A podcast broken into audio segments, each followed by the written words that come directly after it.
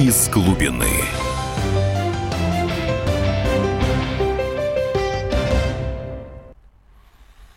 Добрый вечер, уважаемые радиослушатели. Программа «Из глубины». Сейчас в студии находится э, Дмитрий Стешин, спецкор, военный корреспондент комсомолки, и Егор Холмогоров, э, политолог, историк. Мы обсудим несколько важных тем. Здравствуйте.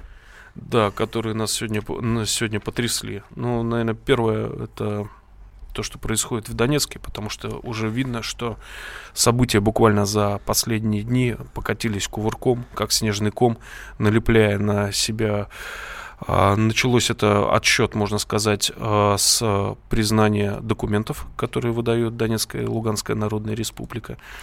Потом э, Госдума рассмотрела э, законопроект о запрете денежных переводов на Украину. Это переводы зарабичан, и это будет действительно серьезный удар. Это примерно 5 миллиардов долларов в год, как сейчас насчитали. То есть э, действительно там очень интересное приняли постановление, что все переводы могут осуществляться только через российские платежные системы.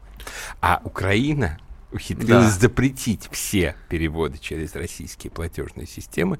То есть по факту как бы Украины, э, граждане Украины, работающие в России, они не смогут перевести эти деньги никак, но разве что перетащить наликом через границу. Но получилось, что сами оттолкнули ногами табуретку. Ну, совершенно верно. То есть на самом деле сейчас, видимо, лучшим выходом в этом смысле для граждан э, Украины по крайней мере, тех, у кого, и кого не клинит на том, что мы европейская держава, вот, это получать э, документы э, ДНР и ЛНР. Ну, либо вот сейчас вот им обещают наконец-то организовать а, безвиз в ЕС, видимо, мигрируют туда. Вот, и вопрос сам собой решится. Страна поделится на граждан ДНР и на беженцев в Евросоюз. Специалисты смотрели миграционные потоки, которые идут из Украины в Европу и в Россию. Там а, есть такой момент, а, еще со времен а, цеховых обществ в Европе а, квалифицированные строительные профессии, профессии механиков, то, чем занимаются украинцы в России, они либо закрыты, либо закрыты множеством ограничений для гастарбайтеров. И э, люди, которые привыкли ездить в Россию заниматься строительством, и неплохо строить, да, э, ничего не могу сказать, и никто не скажет плохого, да, про украинских рабочих, они не поедут мыть в туалеты э, в Европу, и там и туалетов-то на всех не хватит. То есть, возможно, я очень на это надеюсь, им придется, оставшись без работы, э, что-то как-то вразумлять свое правительство.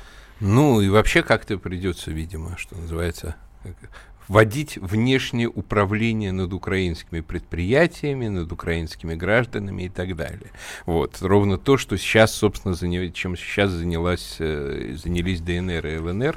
Вот я вижу, Дима, у тебя да. там большой список уже предприятий, которые принимаются под прямое управление республик ну, там три группы предприятий, получается, группа Донецк Сталь и группа СКМ, ну и шахта Засядька, как-то одна из крупнейших шахт. Э, Донецкой Народной Республики. Э, снят самый главный вопрос вот этой национализации. Вот этот слух, который, я так понимаю, что усиленно раздувался э, недругами республик о том, что Александр Николаевич Захарченко куплен на корню олигархом Ахметовым, теневым и явным правителем Донбасса, и все делает, что ему скажут. У меня, вот честно сказать, в таких спорах, а дискуссий было множество, было мало аргументов, чтобы это опровергнуть. А, потому что действительно нужно понимать, что металлопроизводство, металлообработка, которая есть на Донбассе, это, как правило, там та же литейка, это непрерывный цикл производства. И такой момент а, интересный, он меня потряс а, в августе 2014 года, когда мы приехали в Донецк, там не было в городе воды, и вообще никого не было, и еды. И гудок э, Донецкого металлургического завода все равно четыре раза в день звучал. Я первый раз испугался, думал, ну, воздушная тревога, что-то началось такое. А, оказывается, производство остановить было невозможно. А, разумеется, при смене власти на Донбассе этот момент учитывался. А куда девать людей? А, выброшенных а, за ворота, если предприятие закроется. И, по-видимому, были какие-то негласные договоренности с Ахметовым. Нет, с Ахметовым, несомненно, были э, негласные договоренности определенные.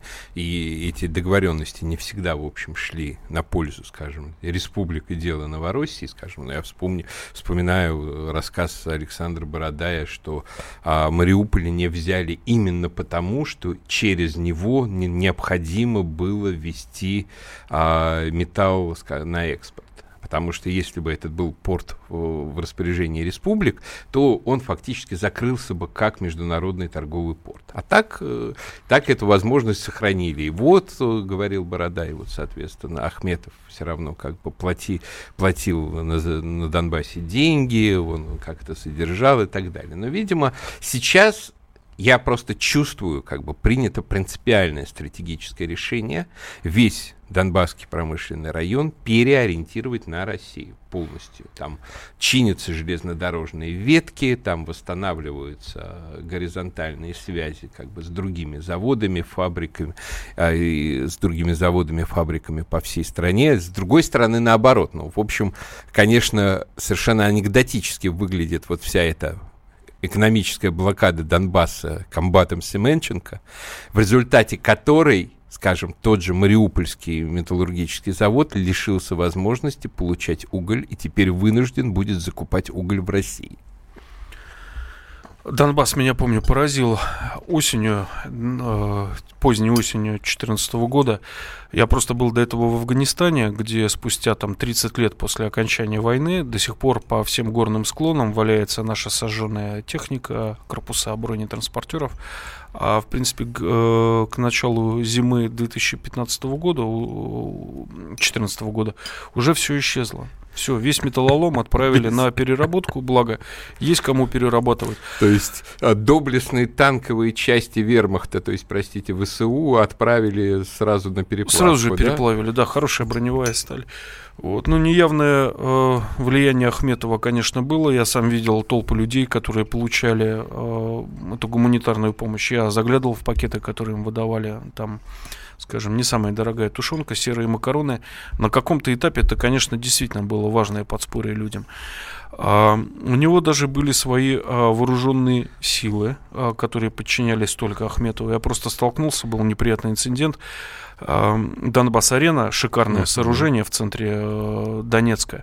Кстати, и... между прочим, сейчас она стала своеобразным символом этой национализации, национализации потому да. что ее заняли и тут же Включили зажгли свет. Да. Действительно, очень красиво, очень красивый объект. А, тогда обстреливали район возле Донбасс-арены и действительно несколькими артиллерийскими ударами, сосредоточенными, размолотили краеведческий музей, Дом культуры, и случайно один снаряд, единственный, прилетел в Донбасс-арену. Он выбил огромную площадь стекла, там что-то метров 200, что ли, квадратных.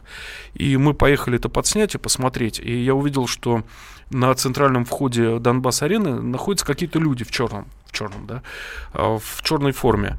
Это был на минутку август 2014 года, вокруг шли бои, еще не пал даже Иловайский котел, и мы пошли к этим людям э, вдвоем э, по совершенно вымерший город пустой, чтобы с ними поговорить, и чтобы, возможно, нас разрешили, запустили вовнутрь, разрешили съемку. Я достал удостоверение журналиста комсомолки, они при виде нас отступили, закрыли двери, и достали оружие. У них были пистолеты. Стали дергать затворы, снимать их с предохранителей и отступали, отступали в темноту вот этого павильона. Вот, ну, мы развернулись уж. То есть такая теневая ахметовская армия да. незримо присутствовала все, все это время. Охраняли, а, по-видимому, от разграбления всякое творилось тогда в те времена. Да? Сейчас такое уже представить невозможно. Видно, республики вышли на тот уровень правопорядка, когда, я совершенно точно уверен, Донбасс-арена будет сохранена для других поколений. Ну, я вообще на самом деле считаю, что если события будут развиваться хорошо, на ней еще и Э, это самые матчи чемпионата мира 2018 года могут состояться. То есть это, конечно, смелое предположение, но почему, но почему бы и нет? А, ну, сегодня был встречный шаг. А, Александр Захарченко заявил, что теперь в ответ Укра... Украине будет объявлена блокада. Мы в следующей части нашего эфира это обсудим. Оставайтесь с нами. Из глубины.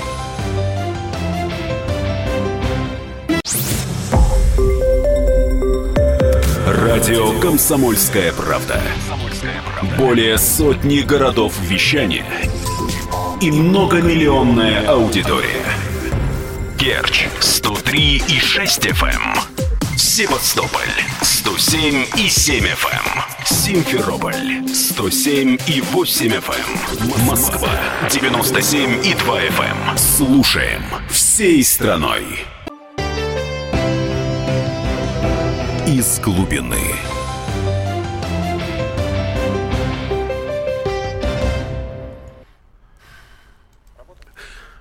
Добрый вечер. В эфире программы «Из глубины» в студии Дмитрий Стешин, спецкор, военкор «Комсомольской правды» и Егор Холмогоров. Еще раз здравствуйте. Историк и политолог. Мы вот закончили в первой части эфира, не закончили обсуждать Донбасс, сейчас чуть-чуть продолжим. А, новый информационный повод, события на Донбассе развиваются. Теперь а, глава Донецкой Народной Республики Александр Захарченко объявил в свою очередь блокаду Украине. Дословно процитирую. «Мы рубим все связи с Украиной, с которой воюем. Да, мы продавали уголь, чтобы получать деньги и платить зарплату здесь.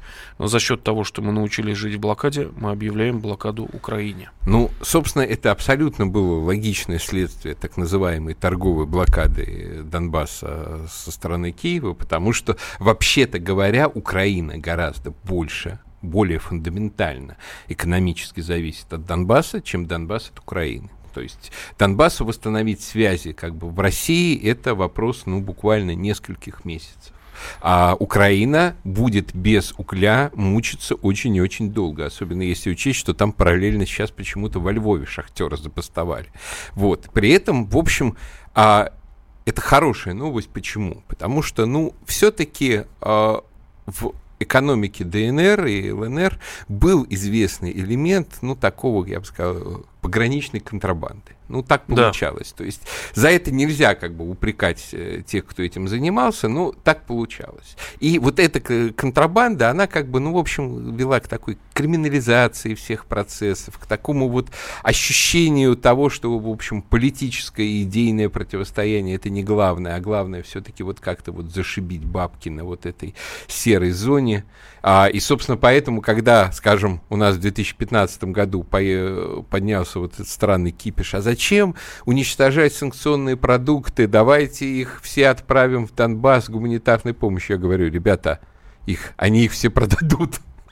Ну, соответственно, ну, вот сейчас все-таки вот это ощущение вот этой вот серой контрабандной зоны, оно постепенно уходит. То есть ощущение, что сейчас на Донбасс вернется цивилизованная промышленная индустриальная экономика, которой, в общем, этот регион достоин. Ну, собственно, и э, погран, э, таможенные посты, которые поставили между двумя республиками, э, ДНР ЛНР, в свое время вызвали такой скандал среди караул патриотов. Они, значит, страшно визжали, что надо объединяться, а не размежеваться. Но действительно, э, было множество, работало схем по торговле топливом, гоняли их между республиками, ввозили в одну, вывозили через другую, и в итоге все это оказывалось на Украине. Непонятно, кто на этом богател. Я сам ездил много раз через эти посты. Да на меня там даже внимания не обращали. Я говорю, журналист из «Комсомольской правды», а пожалуйста. И я с таможенниками говорил, ну, конечно, говорит, если между, мимо нас ездит машина 50 раз за день, мы заинтересуемся, что они возят. А если бабушка везет огурчики, то нам не интересно. И с углем тоже мне много раз приходилось доказывать. Вот э, это особый такой слой караул патриотов. Вот, э, они, как правило, очень далеко находятся от линии фронта, но им все понятно. Они стоят на страже чистоты, все в белых одеждах, там настолько вот благочестивы, что, знаю, пысают стоя на коленях, извините. Вот. И вот они мне вечно предъявляли за торговлю углем с Украины. А простите, а чем кормить шахтеров? Я их спрашивал, вы что, отдадите свою зарплату, и чтобы я передал шахтеру, я отвезу, как бы ни копейки не пропадет. Шахты должны все время работать, из э, горизонтов должна откачиваться вода. Это такой же непрерывный цикл, как литейка. Вот и все. И к тому же часть э, энергостанций, которые запитывали и запитывают электроэнергией республики, они находятся с украинской стороны. Ну, сейчас вообще будет смешно, что из-за э, структуры как бы энергетики сейчас получится, что придется республи... некоторым объектам в республиках покупать энергию, соответственно, с Украины. И наоборот, некоторым ахметовским заводам, которые находятся как бы на занятой Украиной части Донбасса, придется покупать, в общем, у самих себя, как будто ну, у изъятых в пользу республик объектов, электроэнергию, которая вырабатывается на их территории. То есть на самом деле, но мне кажется, что здесь все-таки постепенно идет к тому, что Донбасс, который был абсолютно искусственно оторван от экономики России, будет в него, в нее назад вливаться. И тут на самом деле наступит конец важному вранью, на котором во многом держалась наша политика невмешательства все это время. Я раз сто слышал за эти три года а, версию, что ну мы не можем вот заниматься, лезть вот во все эти истории, потому что эти люди, их надо кормить, Россия их не прокормит и так далее. Я отвечал, если Донбасс нормально подключить к экономике, он прокормит сам себя. Он еще вам прибыль даст 300%. Вот. И я думаю, что сейчас это будет достаточно наглядно доказано. Ну, а дальше пойдут какие-то интересные процессы. Вот сегодня, опять-таки, э, как бы наш, я бы сказал, оракул общегосударственный Дмитрий Песков прокомментировал возможность признания ДНР и ЛНР. Он очень интересно ответил а, на этот вопрос. А, возможно ли признание этих республик? Он сказал так. Могу сказать одно. По Конституции внешняя политика российского государства определяется главой государства, а именно президентом Российской Федерации. В общем, как Путин решит. Это на самом деле серьезный прогресс в риторике Пескова, который, в общем, все последние месяцы занимался тем, что отсылал в любом понятном и непонятном случае к Минским соглашениям. Тут внезапно выяснилось, что дело все-таки не в Минских соглашениях, а в том, что решит глава российского государства. Ну, а на него, в отличие от Минских соглашений, мы все-таки имеем некоторые шансы повлиять. И я думаю, что а, в конечном счете, по, во всяком случае, у меня некоторые друзья уже заключают а, пари, будут ли признаны республики в течение этого года. И люди на полном серьезе собираются там что-то выиграть. Ну, надеюсь, что а, выиграют. Еще пару месяцев назад я приезжая на Донбасс, проводил э, с друзьями и близкими донбассами, дончанами душеспасительные беседы. Они меня спрашивали, заглядывая в глаза, они думали, что ну раз я в Москве, да, в «Комсомольской правде», наверное, где- где-то ближе к верхам знаю тоже, что не знает никто. Они говорят, Дима, на нас не бросят. Я говорю, ну перестаньте, ну у вас какая денежная единица? Вот, кто вам помог отбиться в свое время? Ну неужели вы вы думаете, что отыграем назад после таких капиталовложений, все будет развиваться. И все сдвинулось с мертвой точки. И это можно посчитать хорошей новостью. И вторая хорошая новость сегодняшняя, я тоже с ней как бы связан лично, это наши обратно забрали Пальмиру. Я не знаю, насколько точно я процитирую Бисмарка, э, его фразу, что русские всегда приходят за своим и тогда договоры, которыми вы их опутали по рукам и ногам, не будут стоить э, бумаги, на которые они подписаны. Вот наши ушли из Пальмиры, если я не ошибаюсь, 11 декабря, и вот сейчас ее вернули назад. Ну, в общем, с Пальмирой, конечно, был такой э, локальный epic fail. Как я понимаю, там просто не поставили достаточного количества, достаточно устойчивых частей. А тогда Алеппо брали. Да. Ну, ну, грубо говоря, да, у сирийцев же был, был такой как бы тришкино одеяло. На- Натянешь в одной стороне, в другой стороне все оголяется. И вот как-то, видимо, понадеялись на то, что Пальмиру а, игиловцы не полезут уже брать. А те взяли и полезли. Я думаю, что во многом им эту как бы цель подсказали, потому что в ней не было никакого стратегического смысла ни с одной из сторон. Зато был совершенно очевидный смысл удара по российскому престижу.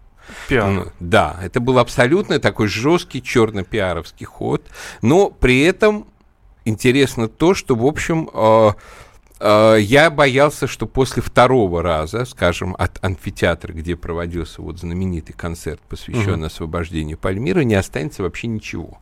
Ну, то ли им взрыв- взрывчатки не хватило, то ли им тонко намекнули, что за определенный уровень разрушений будут уже серьезные карательные действия. Что-то что сдвинулось. Во всяком случае, разрушение Пальмиры после второго захвата ее игиловцами все-таки минимальный. То есть э, они, я бы сказал так, чисто символические серии «Да, мы варвары». Вот есть Пальмирский амфитеатр, колоннада роскошная, А, и там наверху такой трамо- фронтон. Кто не знает архитектурных терминов, это такой вот уголочек, который как бы у дри- греческих и у наших как бы современных зданий, если они в классическом стиле построены. Вот они амфитеатр все-таки не разрушили, но разрушили фронтон, который был у него наверху. То есть типа вот немножко да понадгадим. Но в целом это все как бы это беда, но это не катастрофа, которую, скажем, я уже с горьким сердцем ждал. То есть пронесло. А еще в, на- в нашем постмодернистском обществе можно на падение Пальмиры, вот то декабрьское, Мгм. посмотреть с другой стороны, потому что вам, как историку, будет больно, Егор Да. Станиславович, но Алеппо крупнейший город и промышленный центр Сирии, на тот момент был важнее, и то, что боевики сманеврировали силами своими, ограниченными силами на Пальмиру, дало возможность а, нам и сирийцам взять Алеппо. Вот, вот и все. Может быть, им кто-то подсказал. Разумеется, и дар- удар по имиджу был серьезный, но Но Мо- взятие Алеппо было серьезной Посерьезней. имиджевой по- победой. и, что- и стратегически, и тактически, ну, в общем, мы все отыграли назад, и В общем, все, весь, весь мир признал, что Россия в Сирии, в общем, победила. да, там уже, по сути, сейчас возьмут Дейрезор, и воевать уже будет, ну, по сути, не за что. Сирийцы сами разберутся. Ну, сейчас реклама и новости, вот, а потом оставайтесь с нами, и мы будем обсуждать, не придет ли ИГИЛ к нам. Да, злую тему. Из глубины.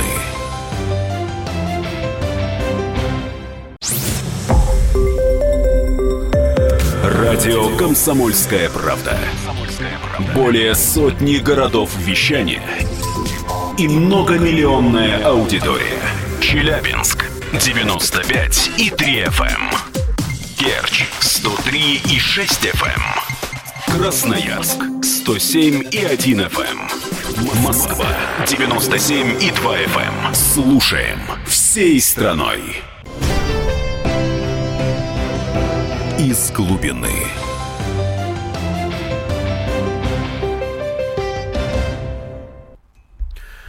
Добрый вечер. В эфире программа «Из глубины». А, В студии Дмитрий Стешин, а, военкор и специальный корреспондент «Комсомольской правды» и Егор Холмогоров, историк, политолог. Я Да. придумал сегодня термин хороший – гонзополитология. Вот есть гонзо-журналистика, это когда журналисты не о чем писать, он пишет про, про то, как он занимается журналистикой. А есть э, гонзополитология, это когда э, политолог, изучая, э, обсуждает с другими политологами политологические методы изучения сообщества политологов. И все сводится к абсолюту в итоге.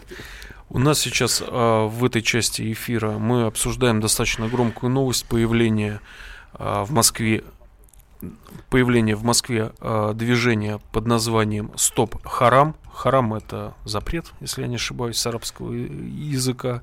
А, известный активист а, движения «Стоп Хам», который боролся а, с нелегальными парковками, неправильными парковками в Москве, Ислам Исмаилов, создал теперь свой собственный проект. А, Значит, суть этого проекта, а молодые люди с бородами и без усов подходят а, курящим и пьющим на улицах мужчинам и объясняют, что делать это неправильно и нельзя. Потому что шариат запрещает. Да, в одном из заявлений, значит, он говорил, что он готов умереть за ислам. И вообще эта Ну, новая- вообще- новость была воспринята неоднозначно. Вообще, А, это попытка шариатского патруля в Москве. А может быть говоря. борьба за нравственность? Мы Ну, хотим да. спросить об этом а, наших радиослушателей. Телефон прямого эфира 8 800 200 ровно 9702. А вопрос звучит так. Это борьба с движением Стоп Харам. Это борьба за нравственность или продвижение одной из традиционных религий. Видите, я очень толерантно сформу- сформулировал. Еще раз повторю, телефон прямого эфира 8 800 200 ровно 9702. А сейчас а, у нас на связи со студией известный исламовед Роман Силантьев, человек, который объехал практически все российские а, исламские общины, со всеми пообщался, обладает Знает всю их подноготную. да, обладает уникальным пластом информации. И вот мы ждем включения Романа Силантьева. Роман, здравствуйте, слышите нас? Да, добрый вечер, коллеги, хорошо слышу, приветствую вас. Привет, рад Добрый тебя вечер. слышать. Роман, вы видите какую-то угрозу вот в появлении этого движения? Что это? Вот как говорили в 90-х, это наезд или пробивка на фирму, да? Вот, что это, попытка раздвинуть окно Вертона или это действительно уже шариатские патрули у нас начались? Вот как вы считаете? Да я в этом больше вижу казус и самопиар. Причем самопиар прекрасно выстрелил. У нас все, что связано с исламом, особенно в такой форме, что вот там кто-то, например, у нас ислам сначала принял, принял, потом от ислама отказался. Всегда это дает мощный какой-то всплеск резонанса. Ну и люди это прекрасно понимают.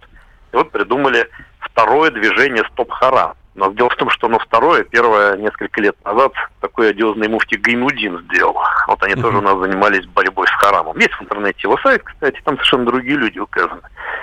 Видимо, То есть это уже движение... все было, да? Да это и есть, собственно, два стоп харама. Ну, видимо, сейчас ни одного не будет. А почему? Я, ну, я все, пом... название одиозное теперь. Название одиозное. Я так понял, что мусульманское духовенство традиционное осудило это движение. Ну, некоторые сразу осудили, некоторые одобрили, поскольку у них такое движение было. Потом поняли, что это что-то не так и осудили. Ну, в общем, да, все осудили. Ну, а насколько вообще э, это опасно, скажем, в плане там продвижения какой-то ваххабитской идеологии в наши народные массы, по крайней мере, в массы на наших российских гастарбайтеров, которых, как я понимаю, в первую очередь эти харамщики и стопят? Есть такая угроза. На самом деле, вот реальные шариатские патрули, они существуют, но они действуют без особой огласки. Можно услышать истории, что в некоторых республиках Северного Кавказа атакуют магазины, где торгуют спиртным, периодически устраивают там рейды по гадалкам, по саунам. В Москве некоторые выходцы из Средней Азии следят за моральным обликом своих соотечественниц, например, киргизок. Вот все это есть. И в Чечне вот, была там информация, что девушка э, в одежде слишком вольно из пинбольных ружей обстреливали. Наркоманов там с алкоголиками отлавливали. Причем в некоторых случаях это были мусульмане традиционно этим занимались, а в некоторых случаях ваххабиты так деньги зарабатывали, предлагая, например, магазину, который торгует харамом, платить деньги на джихад, и тогда они от него отстанут. Потрясающе. Вот. Ну, а, а вот была какая-то недавно, кстати, странная история, вот я не совсем ее, честно говоря, понял, но ты явно больше в курсе. В Дагестане какой-то массовый отстрел собак, как якобы нечистых животных. Вот что-то такое. Ну, что там это? девочку покусали, Покус... да, вот а, решили. А, а то есть это связано не с э, религиозными, а с практическими соображениями? Ну, до Кантера есть у нас нас везде, просто в Дагестане какую-то дополнительно это получило огласку. Но, в принципе, там, так сказать, собака, да, животные нечистые, но специально их особо не отстреливают, если они, конечно, людей не кусают. Э, Роман, раз вы с нами на связи, вот еще один наболевший вопрос. А, знаменитый скандал а, в зоне, вора в законе и чеченцев, ваххабитов. И вот всплыла тема, ее стали озвучивать буквально в последние месяцы. Зеленые тюремные джематы. Вот как вы считаете, как специалист, уже все, ситуация запущена? Или это просто ну, какие-то очаговые проявления? Ну, я, кстати, часто лекции в ОФСИНе читаю сотрудникам этой организации по поводу тюремных джамат, mm-hmm. информации владею. Да, такая проблема, к сожалению, есть. Есть понимание, что эта проблема серьезная. Есть понимание, что, к сожалению, таких людей можно содержать только пожизненно, поскольку там на одного перевоспитавшегося ваххабита приходится 20 завербованных этими ваххабитами. И пребывание этих людей в зонах увеличивает число преступников, а не уменьшает. Пока, к сожалению, непонятно, что с этим делать. Была идея создать специальные зоны для этих людей, пытались это делать в Казахстане, но, в общем, эксперимент был признан не очень удачным, поскольку концентрация в одном месте такого количества товарищей... Это тоже и... уже опасность.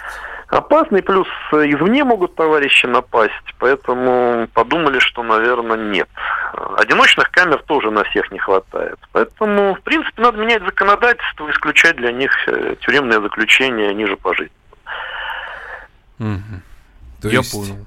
Э, ну, то есть, на самом деле, получается, мы стоим на пороге серьезных как бы угроз и вызовов перед нашей э, системой э, исполнения наказаний, потому что, как когда-то, что называется, все контролировали воры в законе, сейчас, возможно, эти джамааты просто реально их сотрут в порошок, и всюду будет как бы только вот один закон.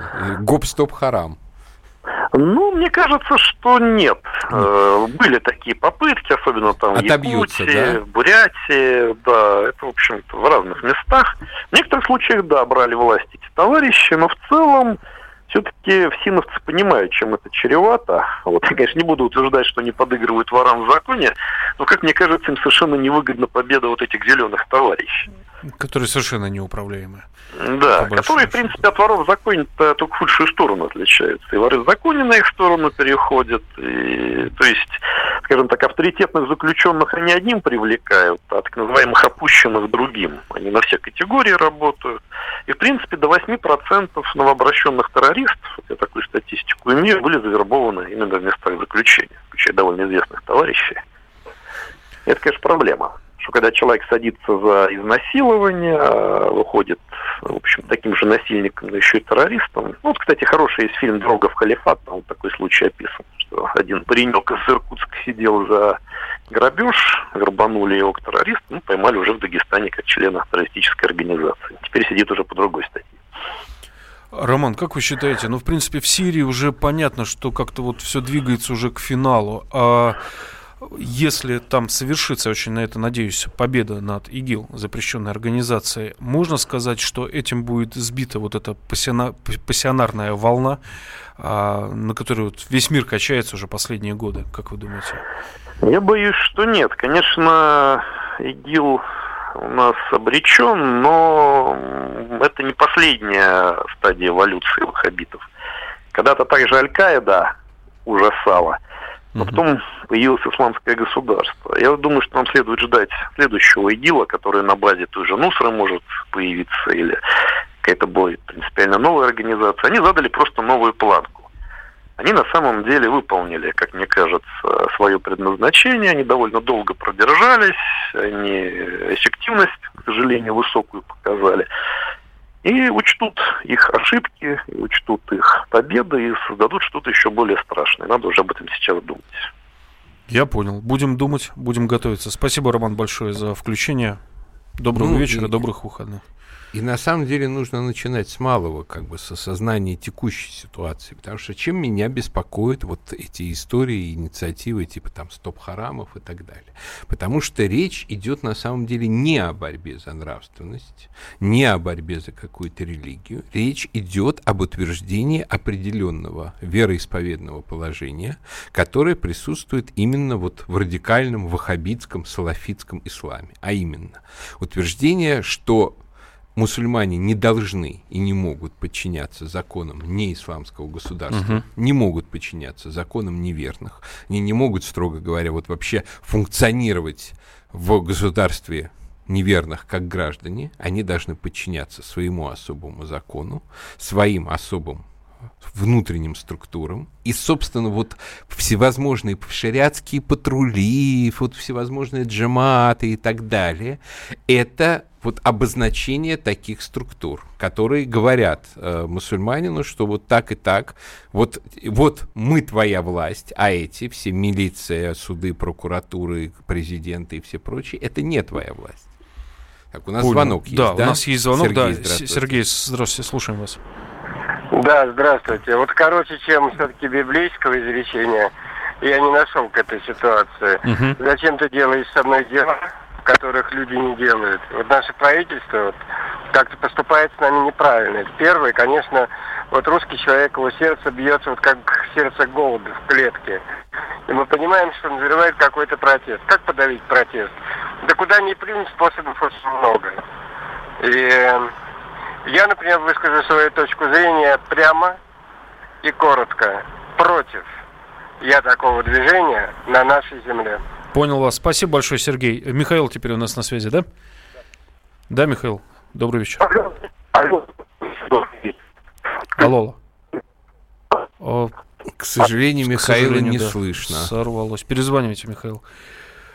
А, ну, Роман Силантьев, исламовед, считает, что движение на этом закончит свое существование. Его осудило уже все духовенство авторитетное. Ну, я боюсь чего? Я боюсь того, что как бы с одной стороны там все это осуждается, с другой стороны это все приобретает более тонкие формы.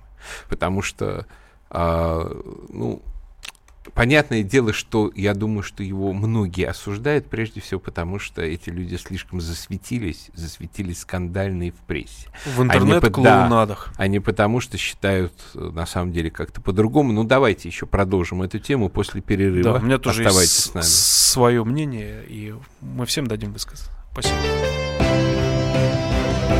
Из глубины.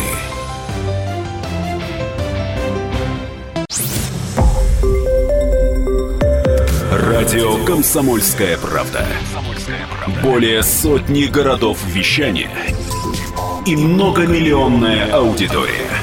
Хабаровск 88 и 3 FM. Эм. Тюмень 99 и 6 FM. Эм. Кемерово 89 и 8 FM. Эм. Москва 97 и 2 FM. Слушаем всей страной.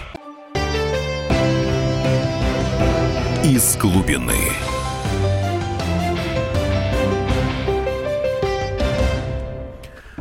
Добрый вечер. В эфире программа «Из глубины». В студии специальный корреспондент Дмитрий Стешин и Егор Холмогоров, политолог и историк. Мы обсуждаем новость, наверное, вчерашнего сегодняшнего дня появления в России движения под названием, скандальным названием «Стоп Харам». Ну, то есть, по сути, шариатских патрулей. Ну, мы еще Попыток, до конца не разобрались. Да, он, мы, мы до конца еще не разобрались, что это такое. Предлагаем читателям поучаствовать. Телефон прямого эфира 8 800 200 ровно 9702. Вопрос я сформулировал крайне толерантно. Что такое стоп-харам? Это борьба за нравственность или продвижение одной из традиционных российских религий? У нас на связи э, нам дозвонился слушатель Михаил. Михаил, слушаем вас. А, здравствуйте, добрый вечер. Добрый вечер. А, мне кажется, что э, в данном случае вопрос надо чуть-чуть изменить. Просто использование религии в э, целях какой-либо группы, в основном сейчас финансовой какой-то, не промышленной, это, в общем-то, уже достаточно известный э, метод влияния на общество. И тут надо рассматривать, скорее всего, то, что кому это выгодно, кто это uh-huh. поднимает. Потому что в любой религии можно найти, э, ну, так как это писалось тысячелетия, можно найти аргументы для любого практически влияния на общество, тем более, что никто э, толком, даже специалисты, целиком всю религию просто охватить одним взглядом не могут. И тут хороший пример, что вот, допустим, Алло, алло. Ой. Михаил отключился. Пропал. Но я на самом деле хочу немножко возразить. Все-таки не в любой религии можно найти любой аргумент. Например, в, в православии, вообще в христианстве невозможно, например, найти аргумента, который бы а, обосновал изнасилование женщин. А вот в некоторых других религиях очень даже запросто, вот очень, очень даже можно. То есть все-таки не все, э, как бы в этом смысле не все религии равны, некоторые все-таки более равнее. Вот. Но по сути, по сути, да, это вполне возможный вариант, что это как бы а, подкоп под какие-нибудь коммерческие наезды. Были же какие-то наезды на магазины под, как же это называлось, Хрюша против, как-то вот Хрюша так. против, да, про, просрочку искали в магазине. Да, а вот э, здесь можно харам искать, и тоже как бы вот платишь джамаату или не платишь. На джихад, да. да. Ну, я, я считаю, что это недопустимо, потому что все, все это превратится в клоунаду, в ютубовскую клоунаду, где будут смотреть а, самого низкого разбора похабные драки, скандалы и ругань, где, конечно, не будет уже никакого ислама и ни борьбы за нравственность. Я считаю, что государство должно жестко а, вот этих людей, которые пытаются взять на себя его функции, пресекать жесточайше. У меня была показательная дискуссия вчера в интернете с одним товарищем, а, который считал, что государство недостаточно борется за трезвость и нравственность. Простите, а введение запрета на продажу алкоголя после 22 часов, это разве не борьба? Я могу себе представить, как визжало алкогольное лобби, потерявшее гигантские барыши от торговли а, спиртным вечером. И запретили. Да вообще в целом, на самом деле, у нас алкоголизация все-таки потихонечку снижается. Другое дело, что при этом для значительной части населения это все как бы пере, преобразуется в боярышник, и это плохо. Вот. Но в целом, как бы вот уровень отравления таким, по крайней мере, стандартным алкоголем нашего народа снизился за последнее время очень сильно. И это я очень... как бы, это прекрасно совершенно. И я верю в дальнейшие шаги. Это лечебно-трудовые профилактория и, ну, хотя бы частичное поражение в правах а, недееспособных людей, которые там не могут употреблять в меру. Я спокойно это говорю, как человек там не пьющий уже больше десятка лет. А вот. давайте Виктора включим. Виктор, мы слушаем вас. Алло, здрасте. Здрасте.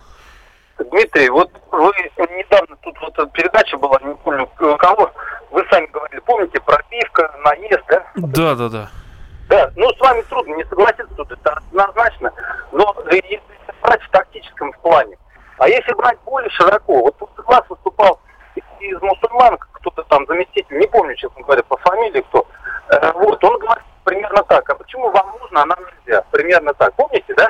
Э, ну, я себе представляю такой дискурс, представляю, да. А, ну так вот, смотрите, давайте все же глянем так, немножко более широко. Вы же сами понимаете, что когда мы разрешали, условно говоря, мы, э, и условно говоря, разрешали каза- э, казахские патрули, когда вот утром спокойно, так вот Милонов там вот поясничает, так сказать, мы тем самым же даем повод мусульманам и представителям других религий делать то же самое. Виктор, а, а можно я с вами категорически не соглашусь? А, как раз, на мой взгляд, из того, что кому-то одному предоставляется это право, никак не следует, что это право должно быть предоставлено кому-то другому. Скажем, вот, например, у вас есть жена, вот, вы имеете, скажем, право на определенные отношения с ней. Из этого не следует, что все остальные, скажем, мужчины а, имеют такие аналогичные права. А любое государство, любое общество на самом деле а, строится на ограничении круга пользователей. Вот сейчас, скажем, в Америке Трамп об этом очень хорошо напоминает, что есть фундаментальная разница между гражданами, легальными мигрантами и нелегальными мигрантами. И никакими правами нелегальные мигранты не обладают. Точно так же и тут. В России все-таки общество в своей основе, базирующееся на русском народе, русской культуре, русской идентичности, частью которой являются те же самые казаки. И из того, что они имеют право этого общественного влияния, если даже мы его признаем, можно спорить, предоставлять его им, не предоставлять. Но, допустим, согласились, предоставили, что вот православная церковь имеет право влиять на нравственность в общегосударственном масштабе. Из этого не следует, что в Москве, скажем, исламские общины имеют аналогичное право. Тут никакого равноправия быть не может. А в Грозном можно поспорить о том, что имеют ли они там это право. Тоже. В Москве нет. Потому что если мы откажемся от вот этой вот калибровки по значимости там, культурной, цивилизационной, общественной, скажем, русского начала, православного начала, то у нас государство на самом деле рухнет, потому что любое государство, абсолютно любое, строится на определенной скрытой иерархии. И если вы в, во главе этой иерархии не стоит, скажем, один народ и одна конфессия, то на ее место становится другой. Вот, скажем, во Франции победили католичество и победили традиционных белых французов. Что на это место встало? Не так давно э, президент Аланд посетил масонскую ложу, то есть, понимаете, оказывается, это все не выдумки конспирологов. И заявил об огромных заслугах масонства перед Французской республикой. То есть выяснилось, что после того, как католичество свергли с позиции главной конфессии, на этом месте оказалась другая, как бы довольно странная конфессия в виде масонов. На, после того, как а, свергли фра- белого француза с э, первого места неожиданно оказалось, что какой-нибудь арабский или африканский мигрант является, что называется, новой солью земли французской. Не бывает такого, чтобы не было кого-то во главе. И когда кто-то затевает эти патрули, он хочет не сказать, что и нам можно, как и православным. Он хочет сказать, что скоро будет можно только нам, а никому больше ничего можно будет нельзя. И есть хороший анекдот в догонку, политологический. Одна корова говорит другой. Ты представляешь, люди нас держат и кормят для того, чтобы получать из нас молоко, а потом нас убьют и съедят. И вторая корова говорит, надоел ты мне со своей конспирологией. Так, у а, нас есть звонок. Александр, Александр, слушаем вас. А, добрый вечер. Добрый. Мне кажется, это провокация, направленная как вызов государственной власти. Вот я хочу сказать, что один из российских судов доказал в своем решении, что улица не является общественным местом. И вот эти вот э, приставания, скажем так, агитация можно расценивать как психологическое домогательство по статье «Мелкое хулиганство». Э, Все это направлено на разжигание национальной ненависти.